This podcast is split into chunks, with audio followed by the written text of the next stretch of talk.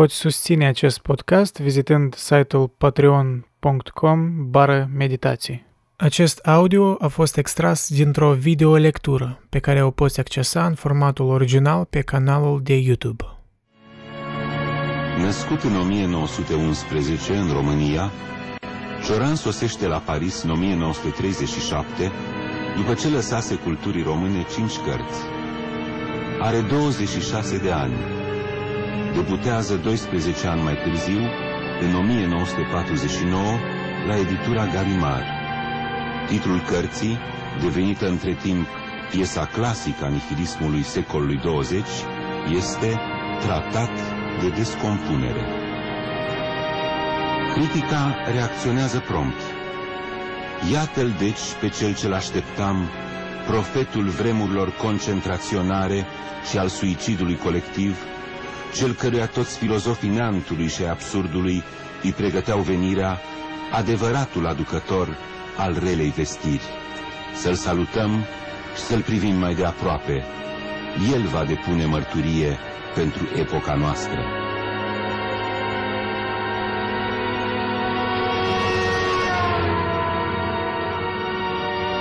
Cărțile care, începând din 1949, îi apar la Galimar din 4 în 4 ani, fiind apoi traduse în Germania, Anglia, Spania, Italia, Statele Unite și Japonia, câtă vreme nu ajung să fie difuzate în colecții de buzunar, au tiraje restrânse, care nu depășesc 2-3 mii de exemplare. Premiile literare care au fost decernate, Rivarol, Saint-Beuve, Combat, Minier, uneori substanțiale, sunt, cu excepția primului, rând pe rând refuzate. Nu poți scrie o carte precum Neajunsul de a te fi născut și apoi să încasezi un premiu literar. Când în 1977 refuză premiul Roger Nimier, atribuit pentru ansamblul operei sale, Cioran îi scrie fratelui său. Toată presa de aici vorbește de faptul că am refuzat un premiu literar, după părerea mea, lipsit de orice importanță. Însă unii nu înțeleg că se poate renunța la 10.000 de franci. De multă vreme am luat hotărârea să nu accept nicio distinție de felul acesta. În 1987, Figaro Magazin îl prezintă pe Cioran ca pe cel mai clandestin dintre filozofi, ca pe celebrul necunoscut.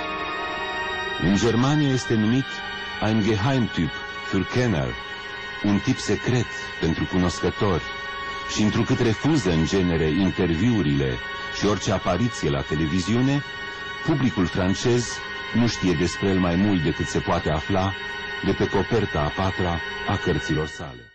Noroc! De mult n-am vorbit eu despre Cioran, am făcut o pauză la seria asta.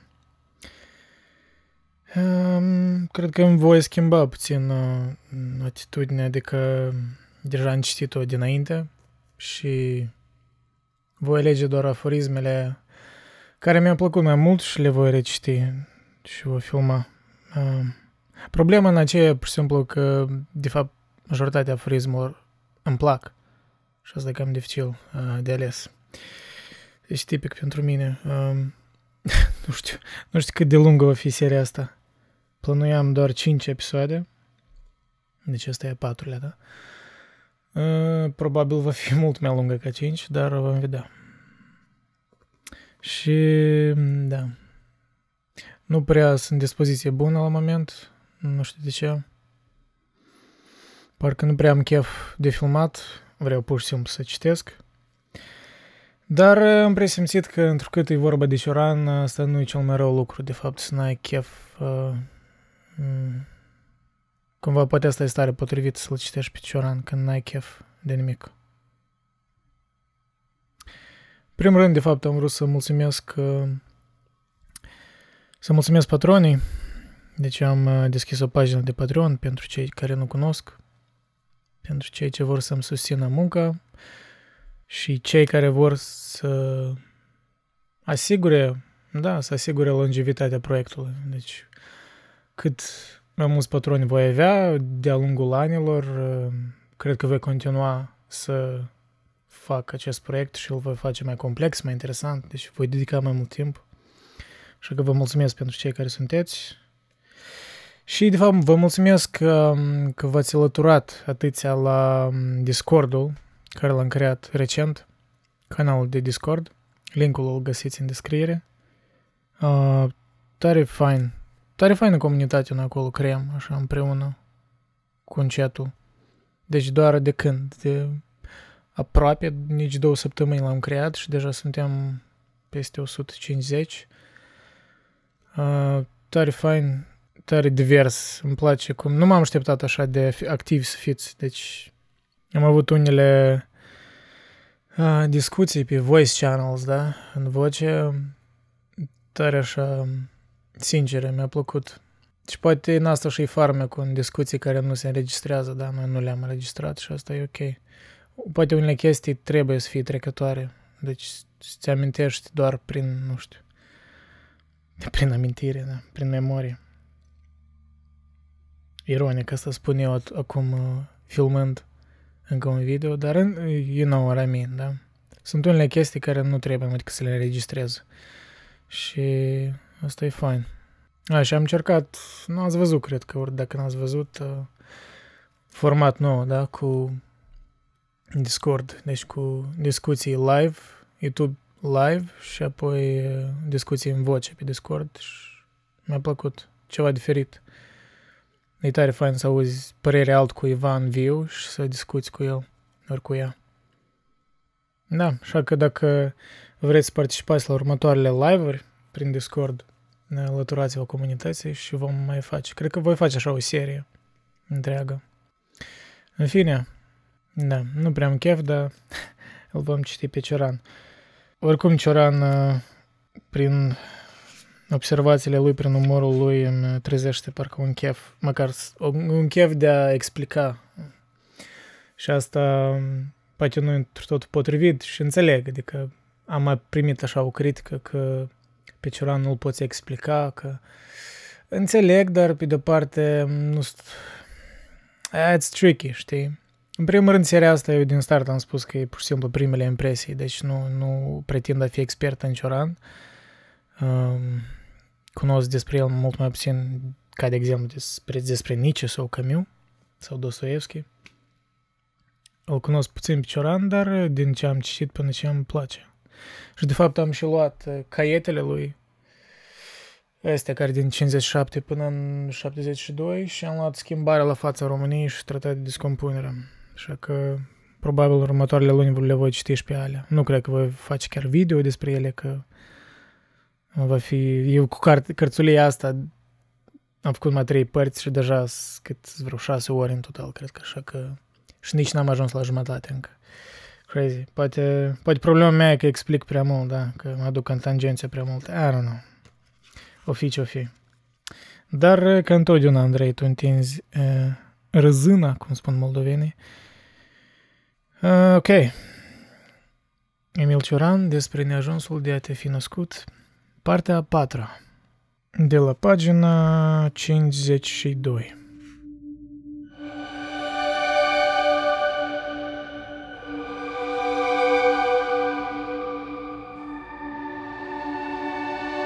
Nu poți medita la veșnicie decât lungit. Ea a fost o perioadă considerabilă, principală preocupare a orientalilor. Nu le plăcea lor poziția orizontală? Îndată ce te întinzi, timpul încetează să curgă și să conteze. Istoria este produsul unei stirpe verticale. În calitate de animal vertical, omul trebuia să se obișnuiască să privească drept înainte, nu numai în spațiu, ci și în timp. Ce jalnică o bârșie are viitorul.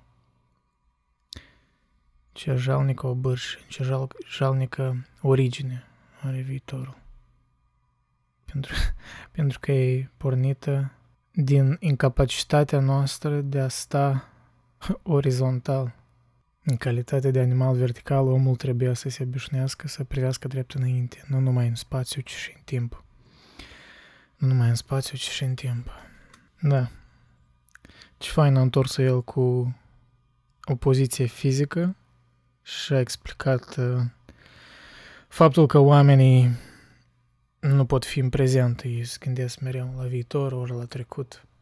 Da, ei deci gândesc în timp, nu numai în spațiu.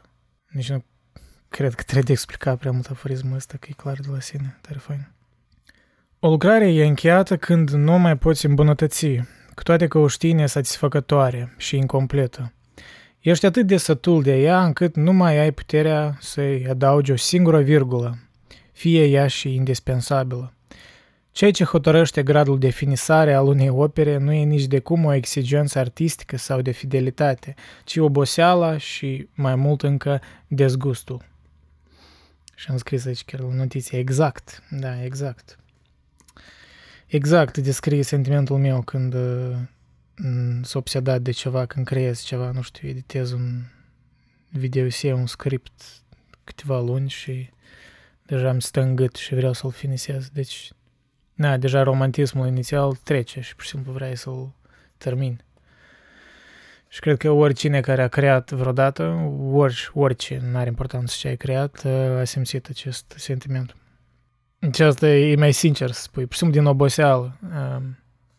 Adesea termin ceva, nu din uh, iluminare că, oh, acum e momentul potrivit. Din oboseală, din... Uh, da. Mi-era cu totul indiferentă, gândindu-mă dintr-o dată după atâția ani că orice s-ar întâmpla, nu o să mai întâlnesc niciodată, era cât pe ce să-mi vină rău. Nu înțelegem ce e moartea decât amintindu-ne pe neașteptate chipul cuiva care nu va fi avut nicio importanță pentru noi. Da, de parcă moartea e ceva care te urmărește toată viața. Adică tu ai conștientizat-o cândva, ai uh, observat chipul, nu știu, poate ai văzut cum... E vârsta aia când conștientizezi că vei muri. Dar evident ea nu e în atenția ta mereu. Deci poate să apară în minte ca, da, ca chipul cuiva care n-a avut o importanță pentru tine.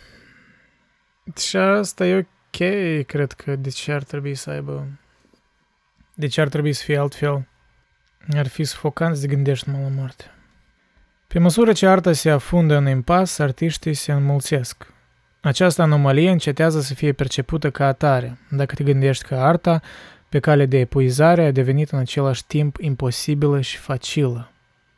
Ce bine descrie timpul nostru, de fapt. Pe măsură ce arta se afundă în impas, artiștii se înmulțesc. Această anomalie încetează să fie percepută ca atare dacă te gândești că arta, pe cale de epuizare, a devenit în același timp imposibilă și facilă. Deci imposibilă și parcă e o contrazicere, dar imposibilă în sens că parcă am atins un impas, da? Deja nu mai știm ce scriem nou. Și deci ori creăm ceva super abstract care nu se vrea definit și în același timp e facilă pentru că e ușor de produs. Nu necesită un talent uriaș, da? Orice formă de grabă, chiar orientată spre bine, trădează un dezechilibru mental. Și aici am notat uh, toxic productivity, hustle culture. Da, da. E obsesia asta noastră contemporană cu productivitate, cu hustle culture, să ne arătăm, mai ales să ne afișăm public că suntem ocupați, că suntem cât mai cât mai productivi. E, da, obsesia asta de a afișa și interesant că ți-ar părea productivitatea parcă e un lucru bun, da? Înseamnă că ești mai eficient în ceva. Deci ești mai eficient în ceva ce urmezi, da. Dar oricum graba asta, bine a spus Cioran, trădează un dezechilibru mental. Dacă am fi echilibrați, noi n-am căta um, tricks, top 10, whatever, știi, de astea. Shortcut-uri, da? n-am, că, n-am căutat căi mai scurte spre un procese care ar trebui să dureze ani întregi, ori nu știu. Da, da, obsesia asta cu acum și cât mai afișat, la sigur nu e un semn al sănătății noastre mentale și la nivel individual și la nivel comunitar. Gândurile cele mai puțin impuse sunt cele care apar între necazuri, în răstimpul dintre supărările noastre, în acele momente de lux pe care și le oferă nimicnicia noastră. Gândurile cele mai puțin impure sunt cele care apar între necazuri, între supărările noastre, în acele momente de lux pe care și le oferă nimicnicia noastră. Suferințele imaginare sunt de departe cele mai concrete, pentru că avem statornică nevoie de acestea și le născocim deoarece nu echip să ne lipsim de ele. Și ce am scris în notiță, conștiința e suferință, discuție de pe Discord. Da, noi, pare mi se, pe Discord am avut o discuție despre natura suferinței, că e aici, că e... Deci există, până la urmă am ajuns la concluzia că noi delimităm suferința animalică de asta, cauzată de de neajunsurile fizice sau, da, care strupești și conștiința asta, sferința cauzată de conștiință, care e amplificată și e parcă e mai durabilă. Deci conștiința cumva îi și nu că e echivalent cu sferința, dar uh, are o corelație oricum. Oricum conștiința noastră cauzează sferință. Și de aia cumva și vorba lui Cioran, sferințele imaginare sunt de departe cele mai concrete. Pentru că avem statornică nevoie de acestea și le ne înscucim de orice noi echip să ne lipsim de ele. Avem statornică nevoie, da, pentru că conștiința noastră complică lucrurile, vrea explicații acolo unde n-ar trebui să fie explicații, ori acolo unde explicațiile sunt banale, dar noi vrem să născocim scopuri, să creăm ceva mai mult decât este. Și noi, da, asta e o necesitate. Deci noi, do, noi din necesitate parcă ajungem la suferință. Ori din inevitabilitatea necesității. Ai ai spus Andrei, nu știu. Uh, da, cam așa ceva. Este momentul în care nu trebuie să explici prea mult, că așa e clar. Modul cel mai eficace ca să scapi de o stare de descurajare motivată sau nu, e să iei un dicționar, de preferință într-o limbă pe care nu o cunoști aproape deloc și să cauți în neștire cuvinte, având grijă să fie dintre acelea de care nu te vei folosi niciodată. Să-mi amintește de, a, de cartea Rota plăcerilor a lui Valeriu Gergel. El vorbea despre proful lui de germană, Mihai Ursache. Am uitat ce verb. El mi, ah, sorry. El mi vorbea despre... Trebuie să găsesc recenzia aia mea. Făcut recenzie la carte... Ah, da. Îi spunea că în, în germană Übung este un substantiv feminin. Și insista pe asta, pentru că el credea că e, Gergel credea că e substantiv masculin. Da, și deci așa o obsesie. Deci a scris, pare mi o pagină, vreo trei pagini despre asta și mi-am amintit de asta, anume că te lezi niște cuvinte care n-au, a face, n-au de-a face, da, cu, nu știu, utilitatea în viață, ori... Da. E interesant. Atâta timp cât trăiești din coace de terifiant, găsești cuvinte să-l descrii. De îndată ce-l cunoști din interior, nu mai găsești niciunul. Și am scris aici Kafka, cu semnul exclamării. Da, exact. Să descrie toată opera lui Kafka. Perplexitatea asta apare când ești în mijlocul uh, uh, terfiantului. Chiar și la personajele lui, dar uh, asta, cum presupune, e și autobiografic, pentru că multe, proie- multe emoții, multe situații din, din velul lui Kafka o leacă, o leacă, dar destul de evident autobiografice. Nu, clar că în metafore și în situații fantastice, dar uh, cel puțin uh, sentimentul ăsta de claustrofobie psihologică. Și abilitatea lui ca scriitor de a scrie exact aceste stări demonstrează că el deja deci le-a procesat, a trecut în afara lor. Deci asta e iluzia noastră ca cititori, nu ne pare că de multe ori autorii simt asta direct când o scriu, dar nu, e deja în retrospectivă povestesc despre stările astea. Și deci există o oarecare parcă ne, nesinceritate uh, în timp ce scrii, mereu, mereu există, eu cred că știi. Chiar și cei mai mari autori, ei, lucrul lor, de fapt, e să se apropie cel mai mult de starea aia în care au fost. Da? Și există un fals anumit în scris. Dar, uh, paradoxal, asta și e nevoie de asta. Deci e nevoie de meticulozitatea asta detașată, pentru că în timp ce ești, în starea aia tu ești perplexat, tu nu poți explica, tu nu poți uh, scrie ceva coerent sau... Da, așa și cu Kafka, eu cred. Poate speculație, dar așa am simțit eu citindu-l. Nu există suferință în limită. Da, deoarece, cum și-am scris aici, conștiința încearcă să explice suferința, cauzând mai multă suferință. Mm. Da, pentru că deoarece suntem conștienți și conștientizăm limita, noi suferim din cauza că suferim adesea, știi? Exagerăm faptul, spunem, deci raționalizăm, spunem că noi de fapt n-ar trebui să suferim pentru că suntem într-o situație, da, bună, material, ori nu știu, ori sufletesc și spunem de ce noi suferim. Și noi ne necăjim pentru că suntem necăjiți, ori că suferim. Astfel creând o suferință artificială, adițională. E, e jalnic toată situația asta cu conștiința noastră. Și într-adevăr nu există suferință limită, cum spune Cioran. Și eu trec peste câteva aforisme, v-am spus că nu voi citi chiar tot, dar cele care mi-au plăcut mai mult. Paradoxul nu e admisibil la înmormântări, nici de altfel la căsătorii sau naștere. Evenimentele sinistre sau grotești cer locul comun. Terifiantul, ca și penibilul, nu se împacă decât cu clișeul. Deci, când în fel, evenimentele sinistre vor să fie procesate împreună cu alții, ca să fie ameliorate. Iar terifiantul, ca și penibilul, nu se împacă decât cu clișeul. Și cumva clișeul e o chestie care o dezvolți în singurătate. Apropo, vorbind de penibil, cea mai bună idee când filmezi într-o cameră unde nu-i condiționer e să bei ceai cald. Fantastică idee.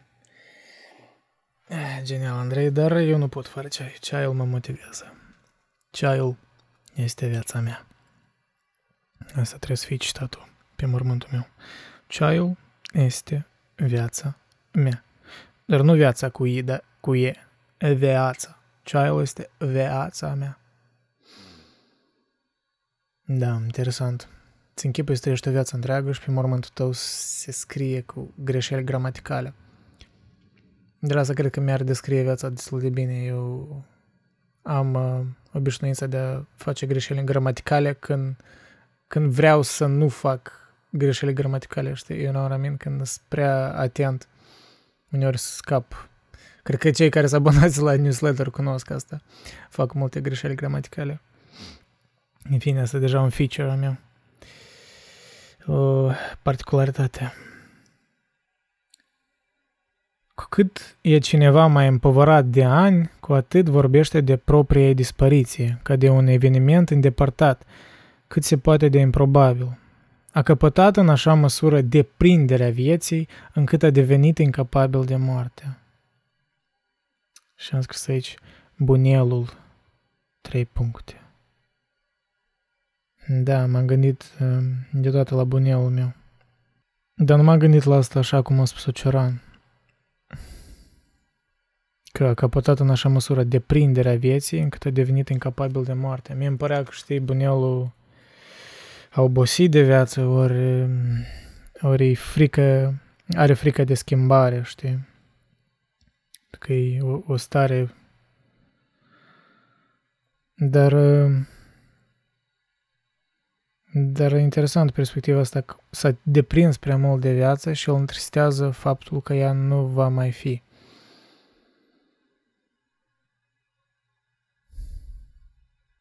Parcă... Da. Și n-am ce spune. Mm, da, de fiecare dată când vorbesc cu el mm, și vorbesc cam rar, pentru că, mă rog,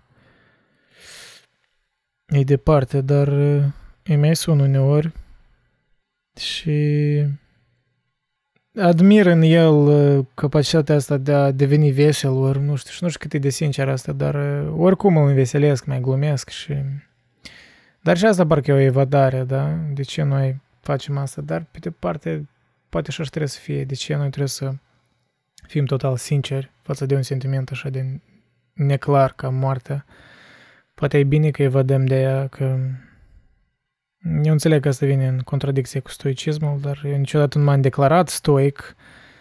Admir stoicismul prin anumite aspecte, dar nu-l văd universal aplicabil și uneori îmi pare forțat, e sincer. În genere, când merge vorba de moarte, parcă cel mai potrivit cuvânt e tăcerea. E cel mai onest. N-ai cel motiva ori să-i spui, nu știu, unui om care simte moartea că e alături, da? Nu, bănelul meu, mă rog, eu nu știu, are probleme cu sănătate pentru că câțiva ani în urmă, deci lega vița de vie care e sus, așa, știi, nu, grăzi, grăzile moldovenești când intră, vițele de vie sus, așa, pe niște trube, cum să-i spun în română, of, doamne, niște țevi, da, spus așa deasupra, ca un fel de umbră la o gradă face vița de vie. Și el vrea să, știi cum, la începutul uh, sezonului, îl uh, mai tai, mai cioplești ceva din vița aceea de vie, o lege normal că să crească. Și s-a urcat pe o, pe o scară și face, au făcut asta toată viața, dar atunci s-a urcat pe o scară și parcă și-a supraapreciat dexteritatea, da? Și-a supraapreciat abilitățile lui, nu știu. Primul rând, o gradă noastră vine așa puțin la vale și el și-a pus scara pe o parte, nu știu cum e invers, știi? Și a căzut de pe scară. Și a căzut drept pe o piatră, o piatră care o punea ca să, să țină porta deschisă. Nu știu de ce piatra, piatra aia era fix lângă scară și a căzut cu șoldul pe piatră și și-a rupt, uh, și-a rupt piciorul, piciorul ăsta, osul ăsta cel mai gros, știi, din picior, care de sus, de la femur, oricum se numește. Și la vârsta lui, 70 ceva, deja aproape 80 de ani, se rup piciorul, e chestie serioasă și a avut o operație și e în pat deja de, de câțiva ani.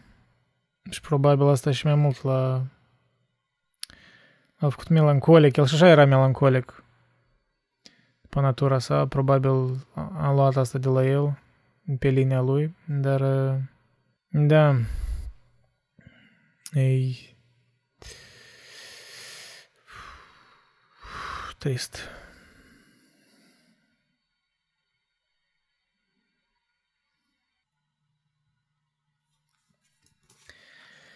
Că, ca să fim fericiți ar trebui să avem mereu vie în uh, minte imaginea nenorocirilor de care am scăpat. Acesta ar fi pentru memorie un mod de a se răscumpăra, dat fiind că ne înregistrând de obicei decât nenorocirile sferite, ea se străduiește să zădărnicească fericirea și că asta îi reușește de minune.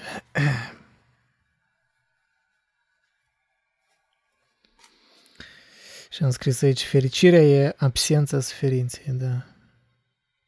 Ca să fim fericiți ar trebui să avem mereu vie în minte imaginea nenorocirilor de care am scăpat. Acesta ar fi pentru memorie un mod de a se răscumpăra, dat fiind că ne înregistrăm de obicei decât nenorocirile sferite, ea se străduiește să zădărnicească fericirea și că asta reu- reușește de minune. Memoria se străduiește să zădărnicească fericirea și că asta reușește de minune.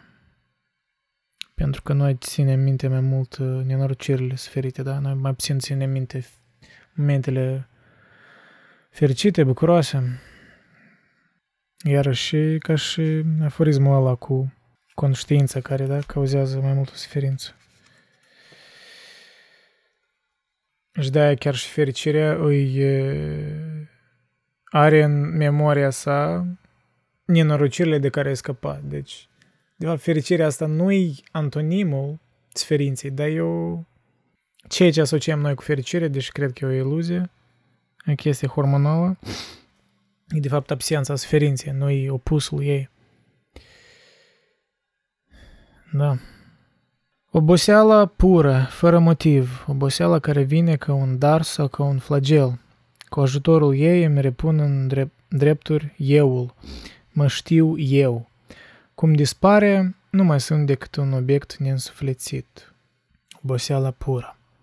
Pentru că oboseala pură, când ai oboseală pură, parcă nu mai ai chef să te prefaci. Nu cam ceea ce am eu acum. Oboseala, cum dispare, nu mai sunt decât un obiect neînsuflețit. Nu. Oboseala te dezgolește, scrise mea ce notiți. Oboseala te dezgolește, da. Da, încet să te prefaci pentru că ești sătul de imagini și pur și simplu ești. Cel care se teme de ridicul nu va ajunge niciodată departe, nici în bine, nici în rău. Nu își va pune în valoare aptitudinile și chiar dacă ar avea geniu, ar fi totuși condamnat la mediocritate. Cel care se teme de ridicul nu va ajunge niciodată departe. Asta îmi amintește de un citat de lui Epictet. Da? Epictet spunea că ceva de tipul că trebuie să fii gata să pari ridicol pentru a crește, da? pentru a avansa, pentru a ajunge mai departe. Și trebuie să fii gata să pari ridicol. Și mă identific foarte mult, foarte mult cu vorba asta, pentru că am simțit-o pe proprie piele și chiar n-ar trebui, nu cred că ar trebui să o explic, pentru că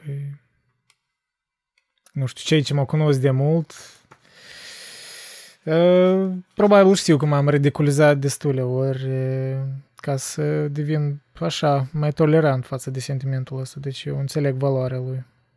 Câtă vreme omul depindea cu totul de Dumnezeu, progresa lent.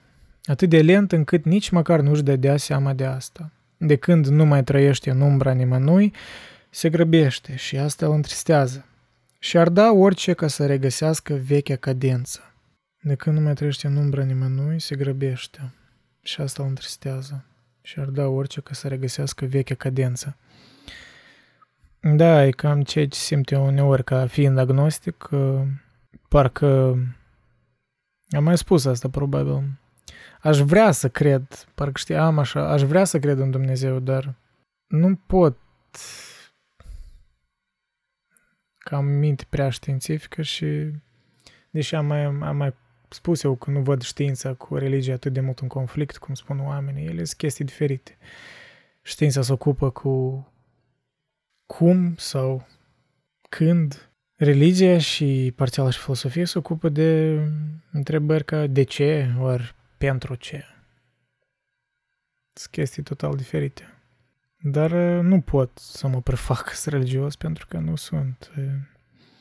Asta e, știi, chiar tot pare mi se pe Discord noi discutasem, nu ți minte precis, poate asta îmi pare că am discutat, dar da, am că am discutat, că, că religia de fapt ea acoperă tot gândirea ta, e, ea, it's all in or nothing, știi, nu e parțial, nu e cherry picking.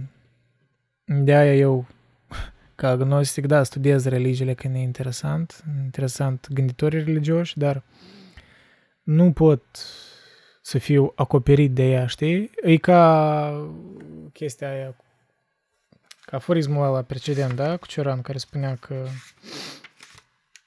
atâta timp cât trăiești din coace de tirfian, găsești cuvinte să-l descrii, de îndată ce îl cunoști din interior, nu mai găsești niciunul.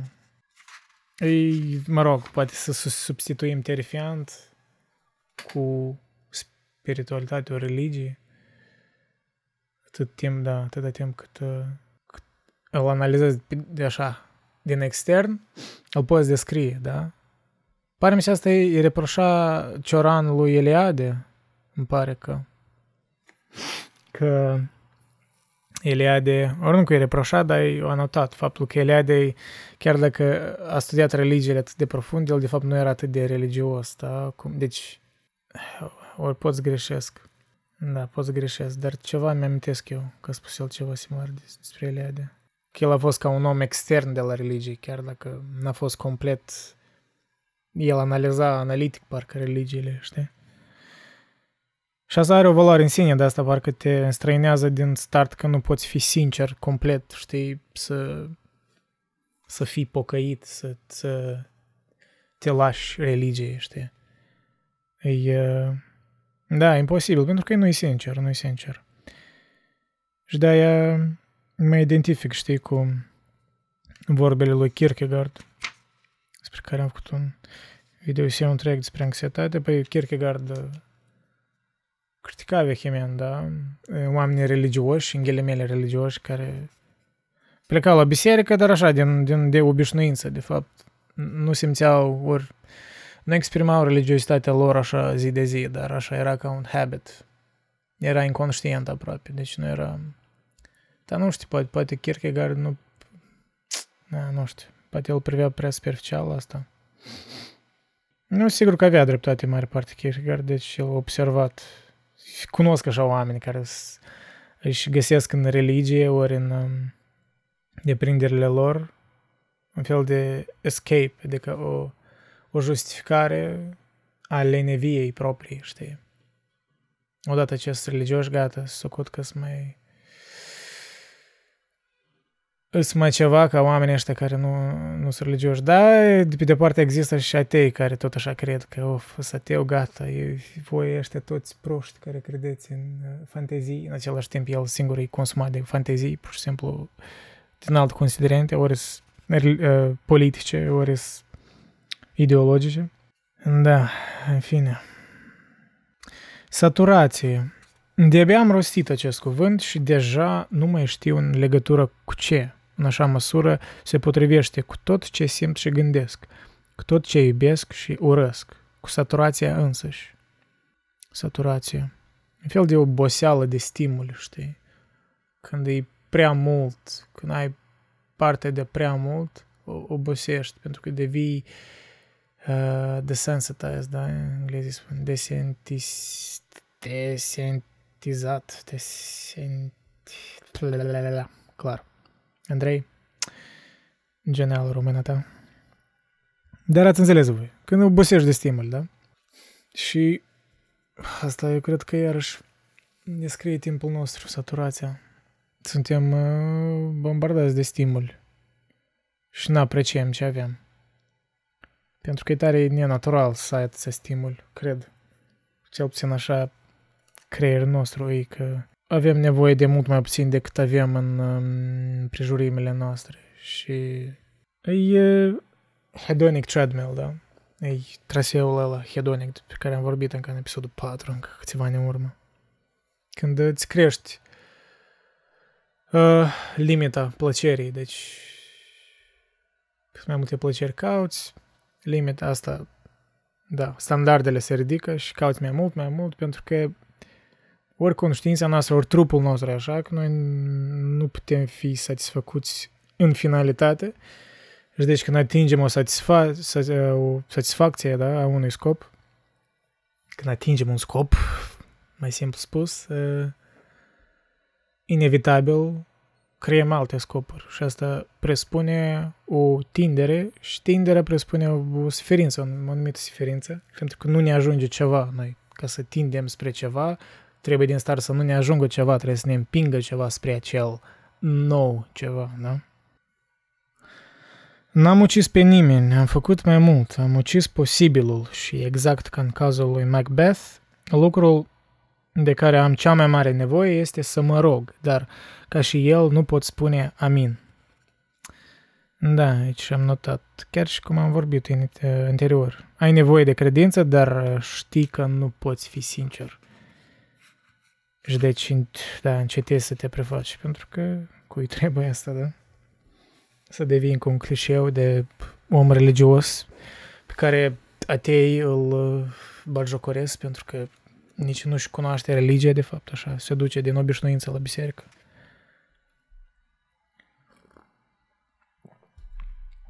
Dar pe departe, știi, eu cu timpul înțeleg, încep să înțeleg că obișnuințele astea, de fapt, au un, un rol, un sens în sine, știi? E ca obișnuințele astea de a te duce, nu știu, duminică la biserică sau ceva de tipul ăsta. E un, da, un habit, o deprindere care în primul rând e comunitară și deci ea servește ca o închegare a comunității. Și deci eu cred că are un rol ritualistic, pentru că orice religie are ritualuri. Și de fapt orice comunitate în genere care e sănătoasă, ea are niște ritualuri, niște repetiții care întărește acea credință. Chiar dacă pare artificial, eu cred că e nevoie de asta. Așa că, da.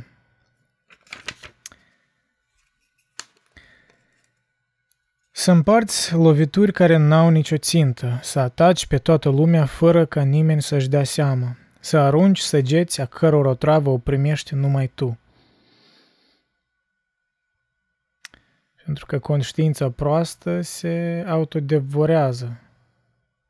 Când ai gânduri proaste, când ai, când ești răutăcios, să oricum în mintea ta, gândurile astea te atacă pe tine, îți vin în, în conștiința ta și tu le vezi în, parcă da, parte din tine. Și te autodevorezi. E, nu e, nu e sănătos asta. Îți pare că ești mai important decât, e, da, decât ești într-adevăr. Îți pare că tuturor le, le pasă de, de, din necazurile tale. Asta mi amintește, asta e exact omul din Subterană, Dostoevski, da? Exact, exact, omul din notiții, din însemnări din Subteran. E autoimportanța asta, autoironie, dar apoi orgoliu și apoi ură față de alții, dar apoi parcă nevoie, necăjirea că tu ești singur, că ești izolat, că nu ești primit într-un grup. E pendulumul ăsta, da? E back and forth. Ba ești necăjit că ești singur, ba vrei, ba vrei să, să fii, da? Să fii o parte a societății, să fii de fapt cu oamenii care față de care ai un dezgust, ori ți-ai creat în mintea ta că ești mai presus ca ei. Dar e foarte jalnic asta, da? E foarte jalnic, pentru că până la urmă omul ăla din subterană are niște gânduri contradictorii. El se socoate mai presus ca alții, mai inteligent și așa mai departe, dar în același timp se socoate și victimă. Că nimeni nu mă înțelege, că eu nu pot funcționa în, în știi, între plebei, într-un fel, știi? Deci e foarte jalnic sentimentul ăsta în care te simți mai superior, dar în același timp te simți ca o victimă. E o contradicție, deci ori ești victimă, ori hai dacă ești superior, dar uh, deal with it, știi, hai, demonstrează că ești superior. Dar uh, să fii o victimă și să te simți superior, asta e tare dezgustător, știi? Dar am simțit asta, probabil, parțial, nu chiar ca om din subteran, dar am simțit așa ceva. Așa că, da, eu mă bucur că am scăpat de sentimentul ăsta pentru că e dezgustător, te dezguști singur pe tine, știi? Nu nimic nobil în el și nimic justificat, de fapt, trebuie, e o chestie adolescentină peste care trebuie să treci.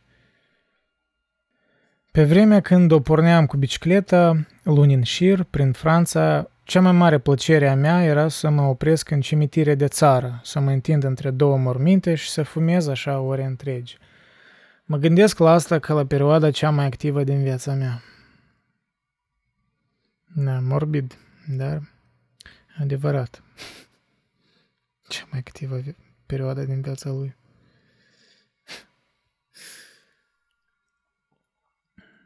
Către miezul nopții pe stradă, o femeie mă acostează jeluindu-se. Mi-a omorât bărbatul, mi-e scârbă de Franța, bine că sunt bretonă, mi-au furat copiii, m-au drogat timp de șase luni. Ne dându-mi imediat seama că era nebună, într-atât de reală părea durerea ei și într-un fel chiar era, am lăsat-o să vorbească singură o jumătate de ceas. Vorbitul îi făcea bine. După care am lăsat-o în plata Domnului, spunându-mi că deosebirea dintre ea și mine ar fi cu totul neînsemnat dacă la rândul meu aș începe să-mi debitez acuzațiile în fața primului venit. Ce fain spus. Deci și mi-am notat inițial. Ceea ce lăsăm nespus creează iluzia că suntem stabili emoțional. Da, dacă fiecare, dacă ai spune toate gândurile tale intime primului, primului străin de pe stradă, da, te-ar credea nebun, într-adevăr. Și cred că știți așa, cunoașteți așa oameni care dezvăluie prea multe la prima întâlnire ori la prima discuție, știi? Te înstrăinează să da și înțelegi că, de fapt, dacă tu ai fi la fel de sincer ca el, probabil ai spune ceva similar, ori poate în diferite grade de, nu știu, de severitate, da, de, de aberații, dar mă rog, fiecare om are niște gânduri absolut bizare, inutile, care nu știu, poți fi obsedat de cum arată nasul tău, ori nu știu cum vorbești, oricum... Da, poți fi obsedat cu niște chestii tare bizare și să-i spui asta unui om străin, da? Ori să te deranjeze niște uh, străinătăți la oameni și să cheltui atâta timp povestindu-i altui om. Când de fapt e o chestie nesemnificativă, deci e amplificat în conștiința ta bolnavă, știi? E, e, e probabil spre bine că nu ne spunem tot adevărul pur, pentru că noi singuri nu l-am procesat încă, știi?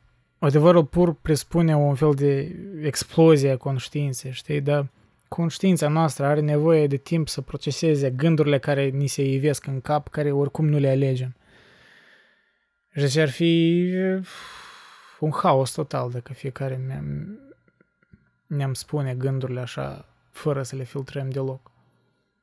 Fără să le explicăm măcar nouă încine și apoi să le prezentăm. Și da, poate există o nesinceritate în asta, dar poate nu numai decât, poate e mai sincer să procesezi un gând și da, să-l prezinți tot atât de onest, dar să fii mai coerent, știi?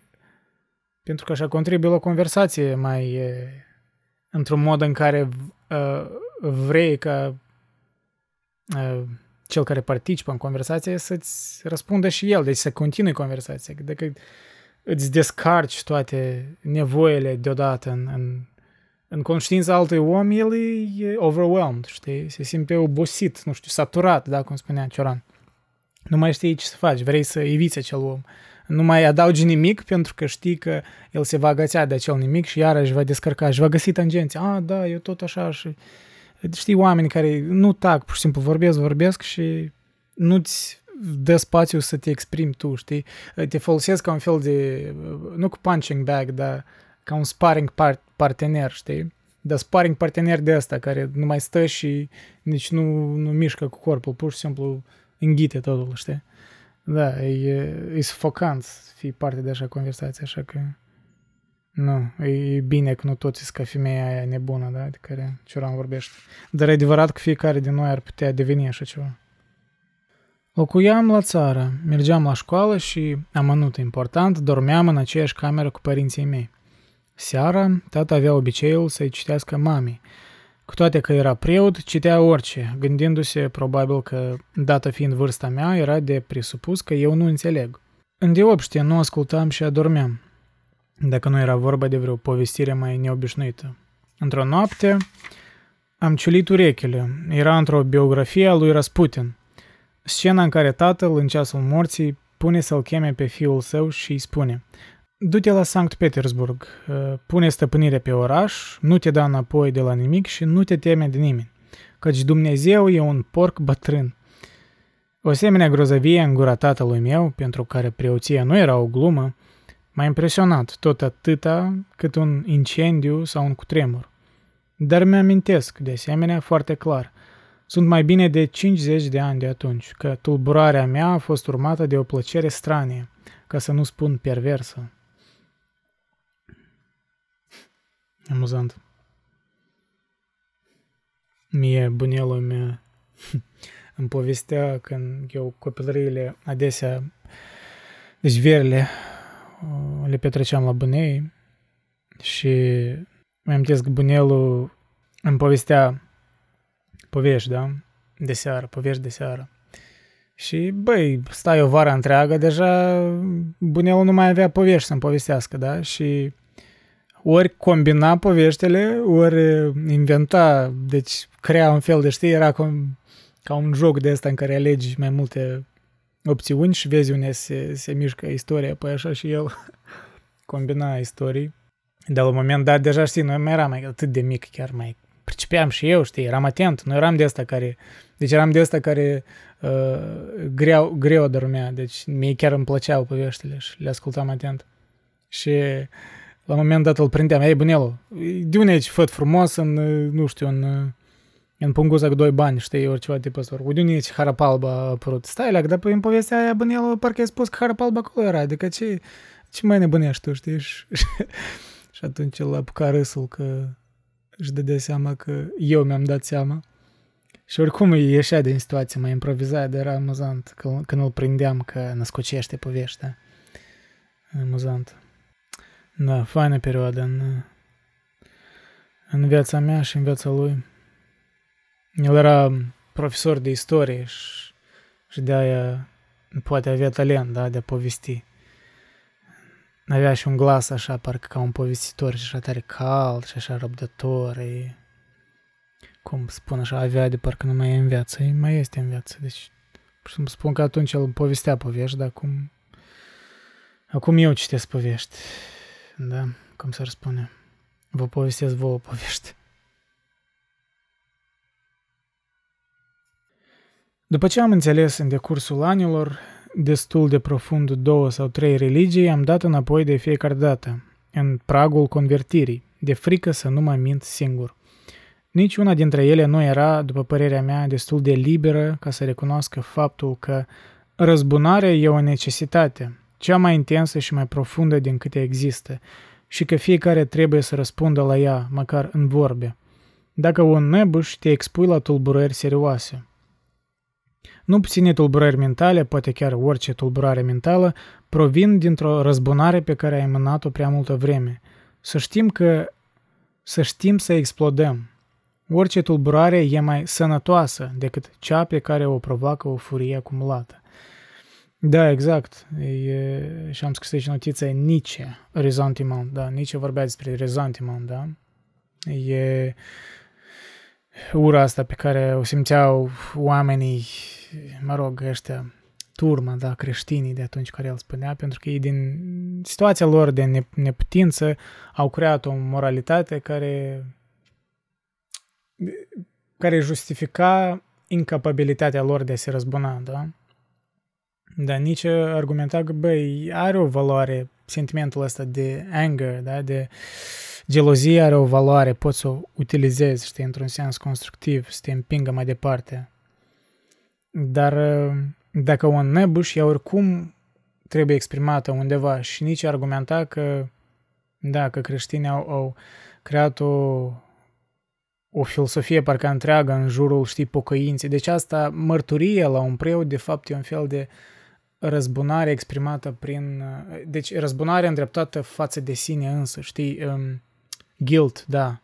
Uh, sentimentul de vinovăție e o, e o reminiscență sentimentul de răzbunare care n-a fost împlinit și deci noi ne îndreptăm către sine însu, înșine, da? Către sine însuși. Ne, ne displace trupul nostru, da? Ca asta care tot nu sunt de acord, da? Cu partea creștinismului în care te dezici parcă de trupul tău, că e... Sunt de acord cu creștinii că da, suntem păcătoși pentru că așa suntem de natură, dar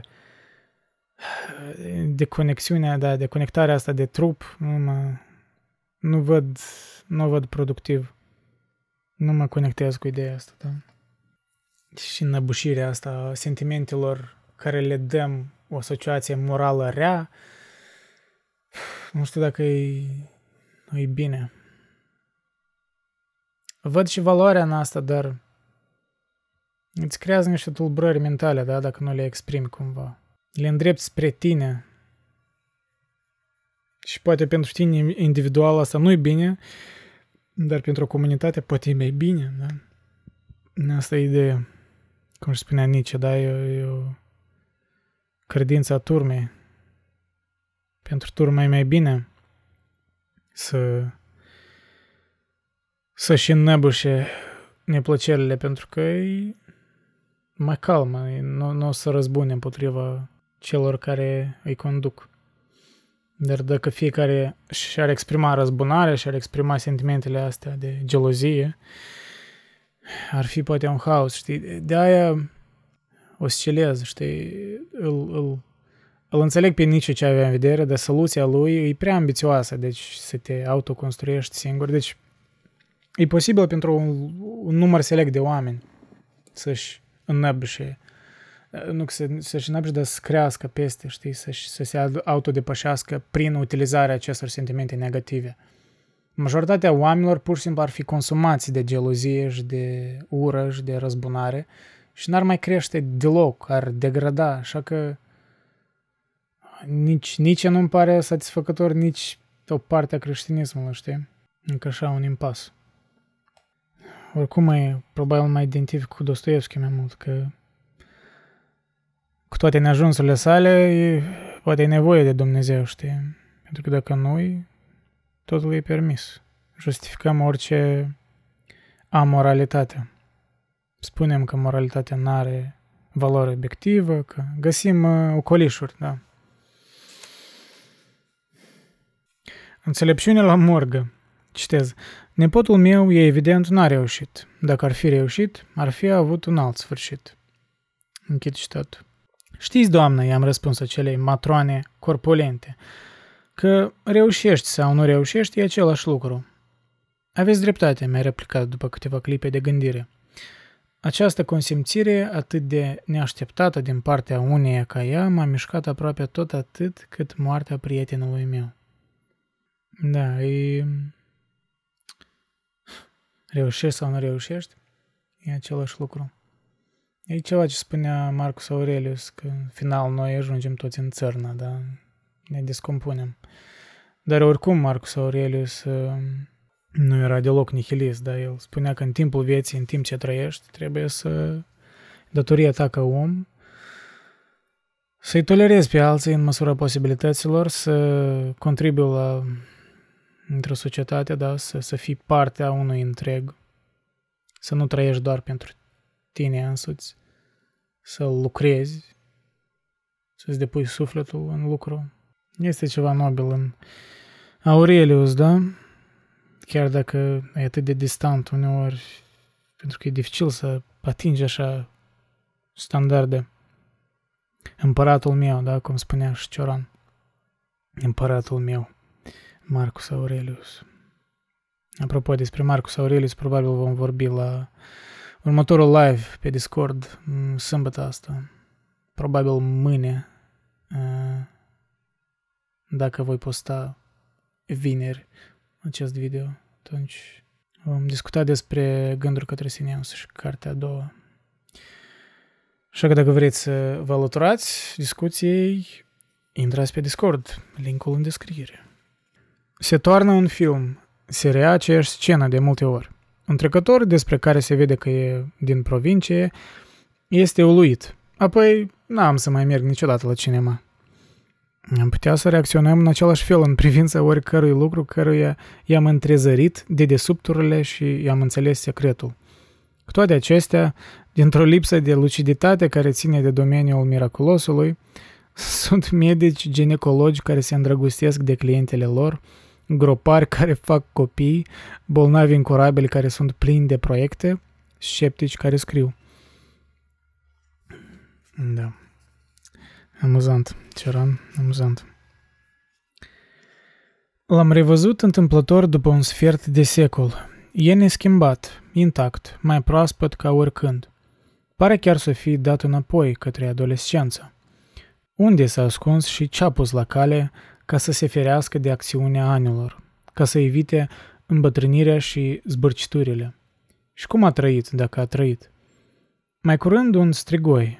Sigur a trișat, nu și-a împlinit datoria de trăitor, n-a intrat în joc. Un strigoi, da, și un impostor. Nu descoperă niciun semn de ruină pe fața lui, niciunul din acele indicii care confirmă că ești o ființă reală, o persoană, iar nu o arătare. Nu știu ce să-i spun, mă simt stingerit. Mie chiar teamă. Atât de mult ne tulbură oricine se sustrage timpului sau măcar îl evită. Deci chiar și mi-am notat. Vrem să fim înconjurați de oameni similari. Asta ne normalizează ruina. Da. N-am observat asta adesea.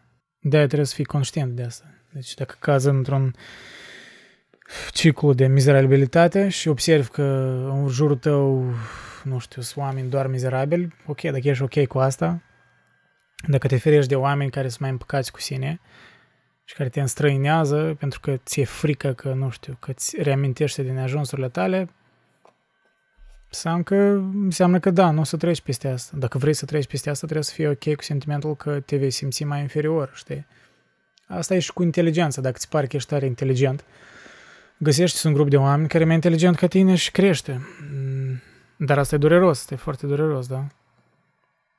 Dar dacă vrei să pari inteligent, ori să te inunzi în iluziile tale, strânge în împrejurul tău doar oameni mediocri și vei fi, nu știu, un geniu în rândul lor, ori vei fi și tu mediocru.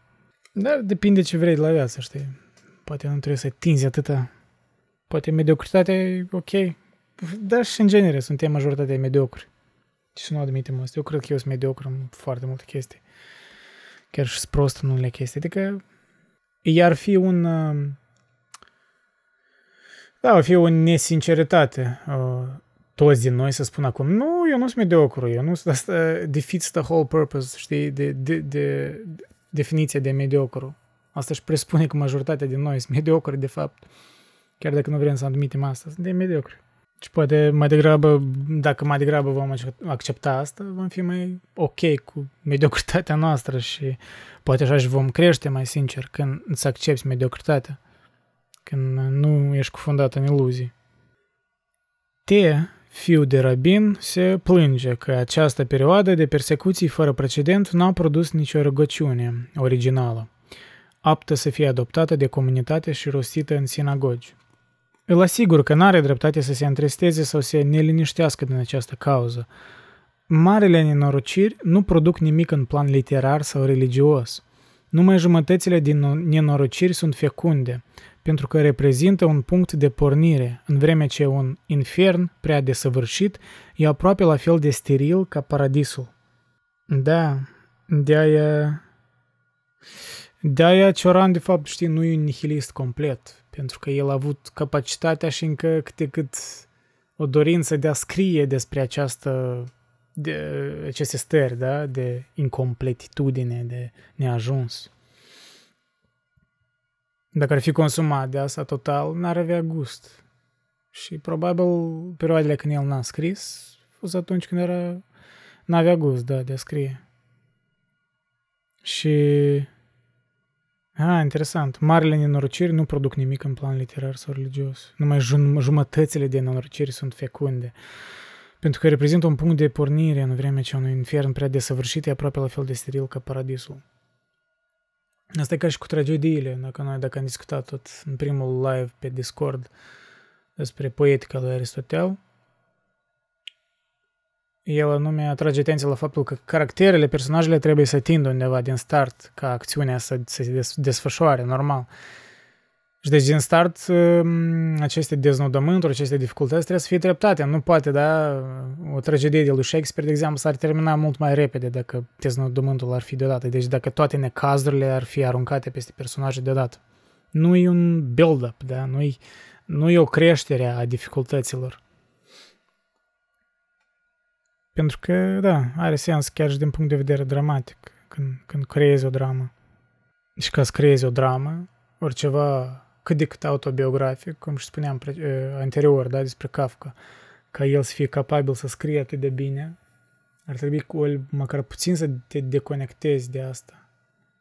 Și s-ar părea uh, paradoxal, pentru că mulți ne gândim probabil că nu autorii care scriu foarte intim și foarte profund, psihologic, ei sunt consumați de asta.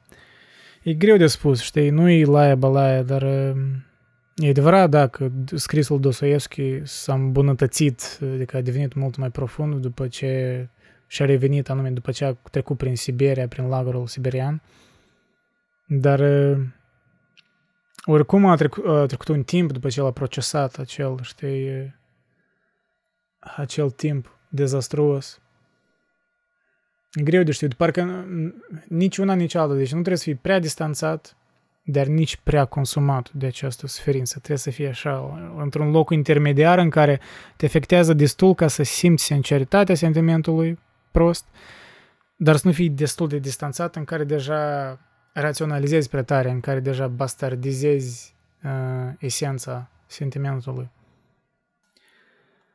Incapabil să mă scol, țintuit în pat, mă las în voia toanelor memoriei mele și mă văd hoinărind, copil prin Carpați.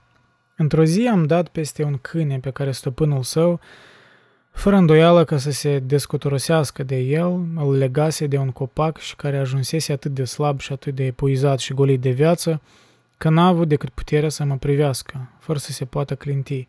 Se ținea în picioare, totuși. Da, gândindu-mă cât de cruzi oamenii sunt cu unele animale, e ofensă către animale să le numești.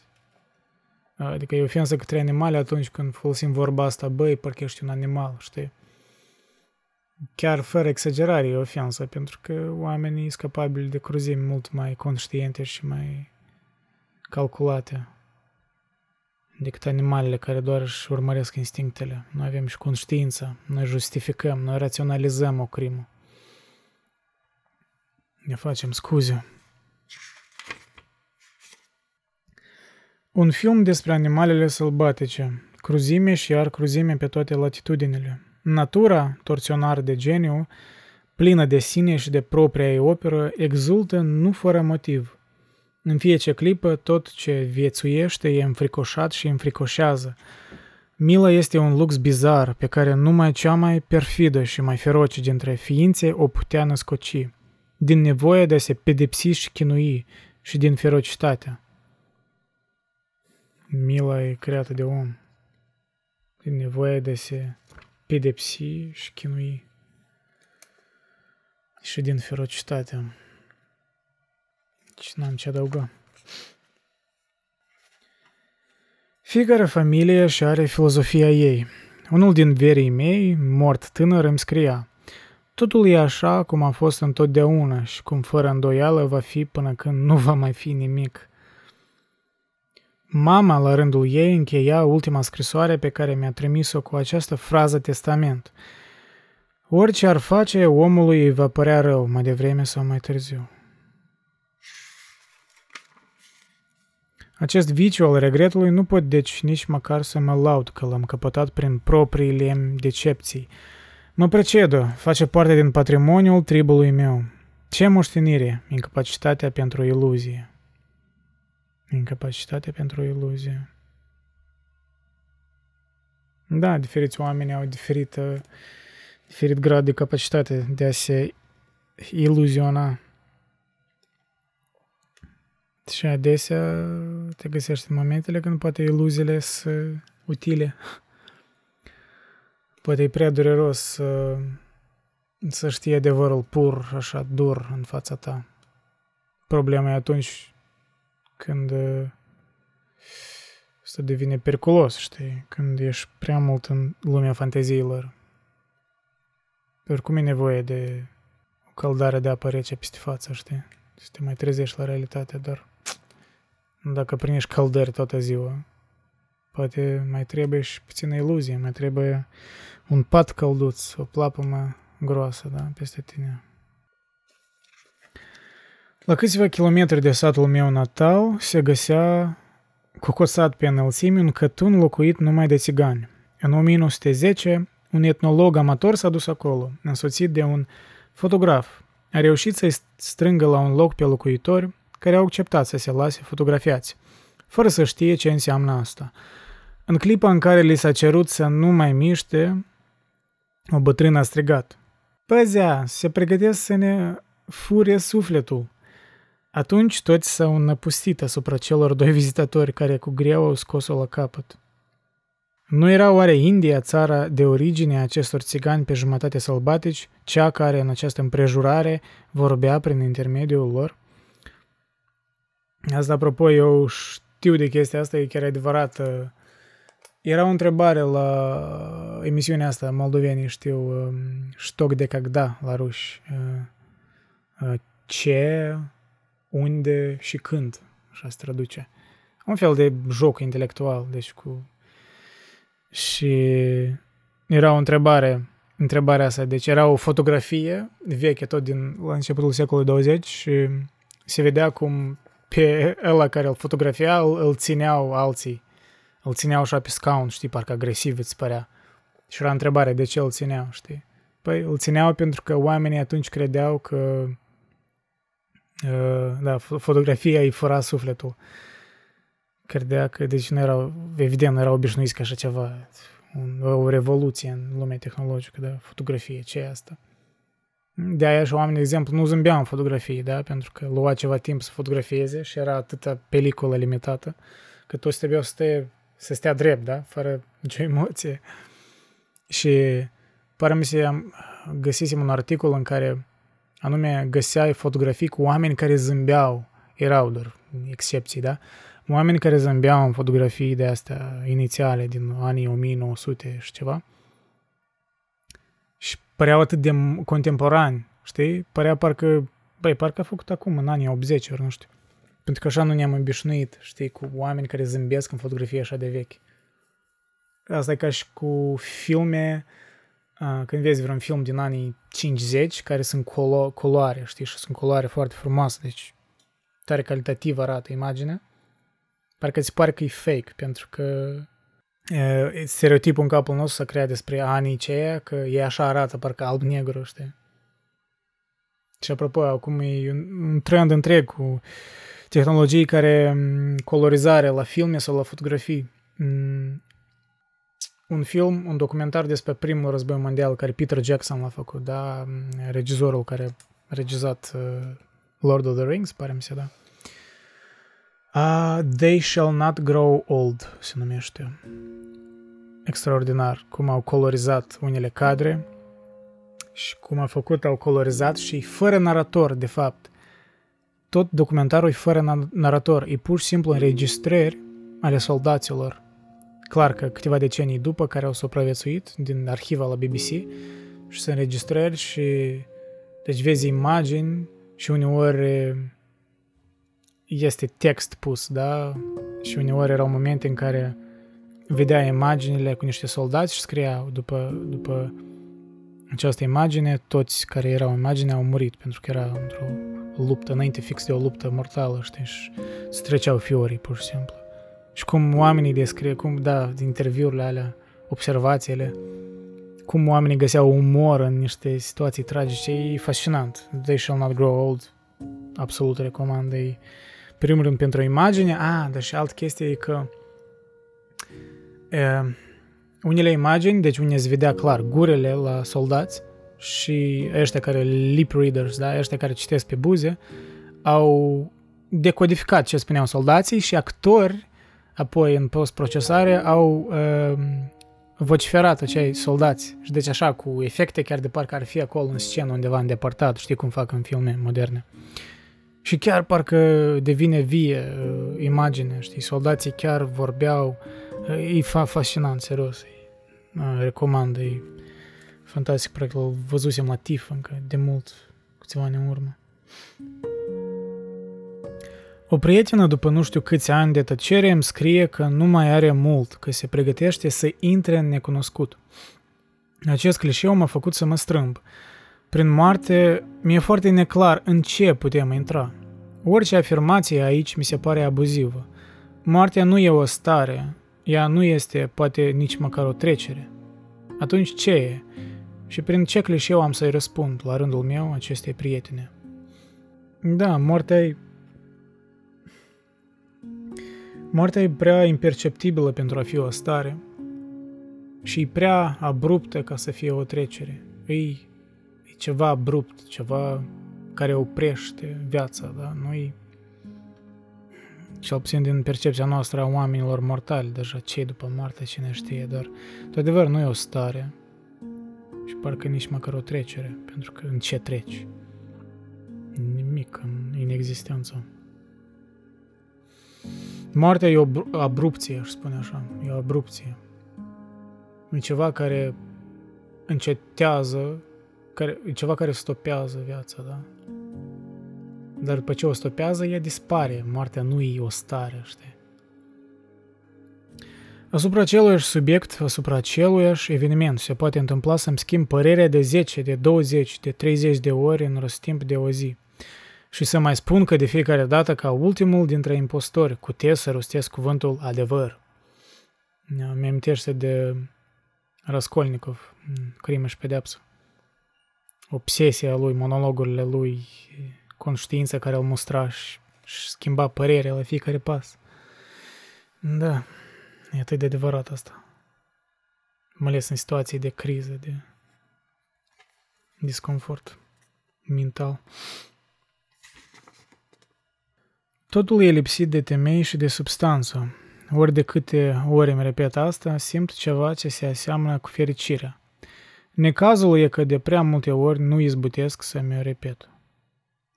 Și iarăși ironic, acest, acest tip de fericire e de fapt e ceva parcă care budismul spunea, da? Nirvana, e o lipsă a dorințelor, o lipsă a suferințelor, nu e o abundență, de fapt, e o lipsă, e o satisfacție pe baza a nu avea prea mult stimuli, știi? Și e o deziluzionare până la urmă, când da, îți dai seama că multe acțiunile noastre nu au temei de fapt și substanță, că noi ne autoamăgim, ne autoînșelăm, așa suntem noi, altfel nu putem. Și doar când conștientizezi asta, ești fericit, dar chiar dacă există așa stare că fericire e atât de temporară, că ea nu poate dura din definiție. Pur biologic, la noi cum suntem construiți, noi, știi, la noi parcă dispozitivele noastre din corp, din trup, sunt mereu deschise, parcă, știi, că eu nu cunosc prea mult în programare, dar este așa o chestie când încă mă învățam să programez foarte de mult, așa, la un curs tare de începători.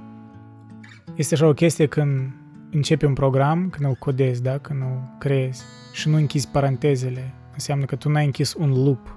Ori când faci un loop, da? If, else și așa mai departe, then, când nu pui then, atunci parcă programul tău mereu as, îi așteaptă inputul, da? Tu nu l-ai închis. Așa și la noi, la, așa și la noi suntem parcă programați. Deci simțurile noastre, ele mereu sunt deschise la stimul. Noi vrem să le captăm și să absorbim informația asta și iarăși să ne pornim în goană, în grabă, să, să satisfacem, să ne satisfacem simțurile, astfel justificând existența lor, știi, parcă ne dăm rostul uh, vieții noastre din punct de vedere material, trupesc, prin satisfacerea acestor cerințe trupești. Pentru că altfel existența noastră materială ar fi un absurd total. Atunci, da, altfel, unica existență reală ar fi tărâmul ideilor al lui Platon, că doar sufletele noastre sunt reale, da? Dar noi nu vrem să credem asta și de aia găsim un rost în, în iluzii din lumea materială. Și poate că altfel nici nu poate fi. Poate, poate așa și ar trebui să fie. Dar nu știu dacă conștientizarea acestor iluzii schimbă ceva. Bine, eu cred că ajunge pe azi. Vă mulțumesc și ne, ne auzim, ne vedem data viitoare.